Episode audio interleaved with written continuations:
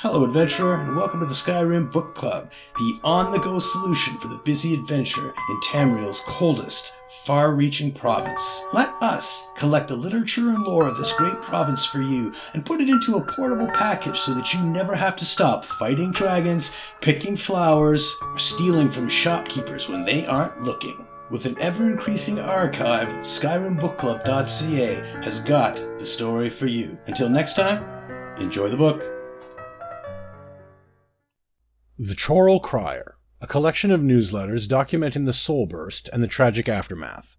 Issue 21, Morningstar 579. Greetings to my loyal readers. Here's what happened in town since issue 20. Seems that everyone has recovered from the New Life Festival, though Varen continues to celebrate.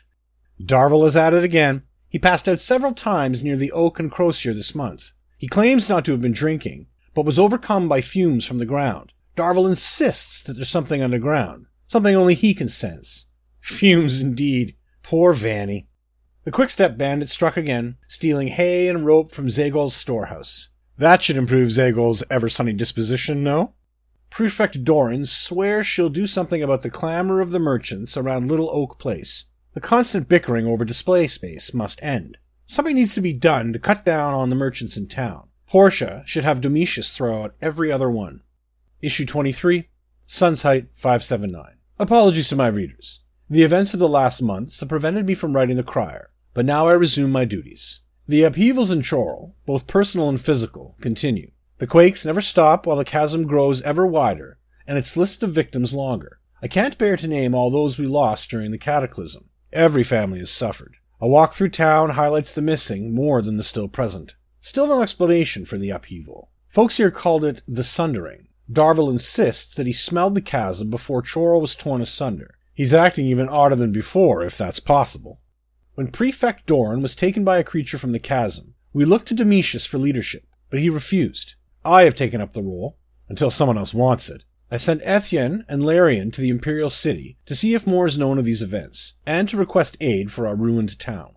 Issue 24, Hearthfire 579. As most know, Ethien and Larian returned from their journey last week. None of the news was good. They didn't make it to the city. The bridges are gone, and monsters roam the banks of Lake Rumare. Our scouts heard rumors from refugees fleeing the city. No aid is coming. The city lies in ruins.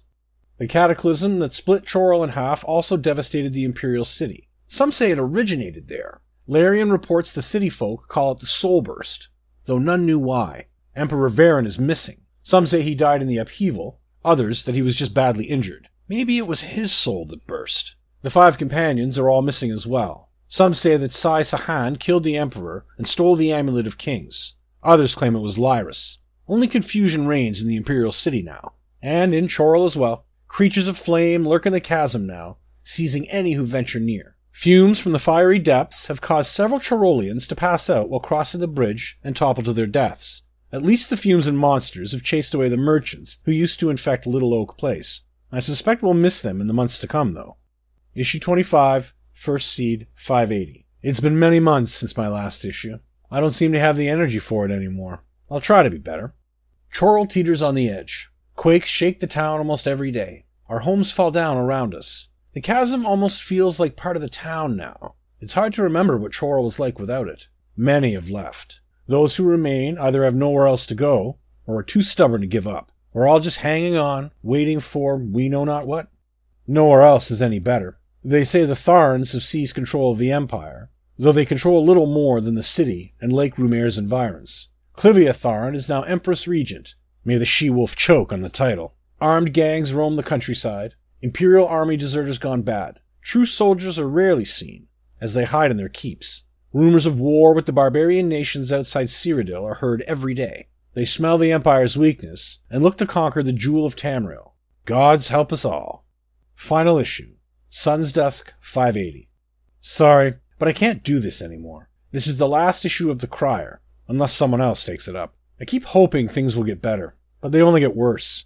Each quake brings another piece of my house down and slides it a little closer to the chasm. I keep expecting it to fall in any day. When it does, I'll go with it. The Thyan does his best, but the house is more patches than holes now. Armies march past the town, sometimes right through it. Never the Imperial army, always troops from the Covenant or Dominion. Food is scarce, crops stolen or trampled by the invaders. We're slowly starving here. No place else to go. War is everywhere. Bandits pillage at will. Travelers tell of monsters roaming the countryside. The few merchants who made it here are too scared to leave. Not that they have much to sell. Who can fix this? It can't be fixed. This is the way things are now until we die. The gods have left Cyrodiil. I wish you all luck, but you won't find it.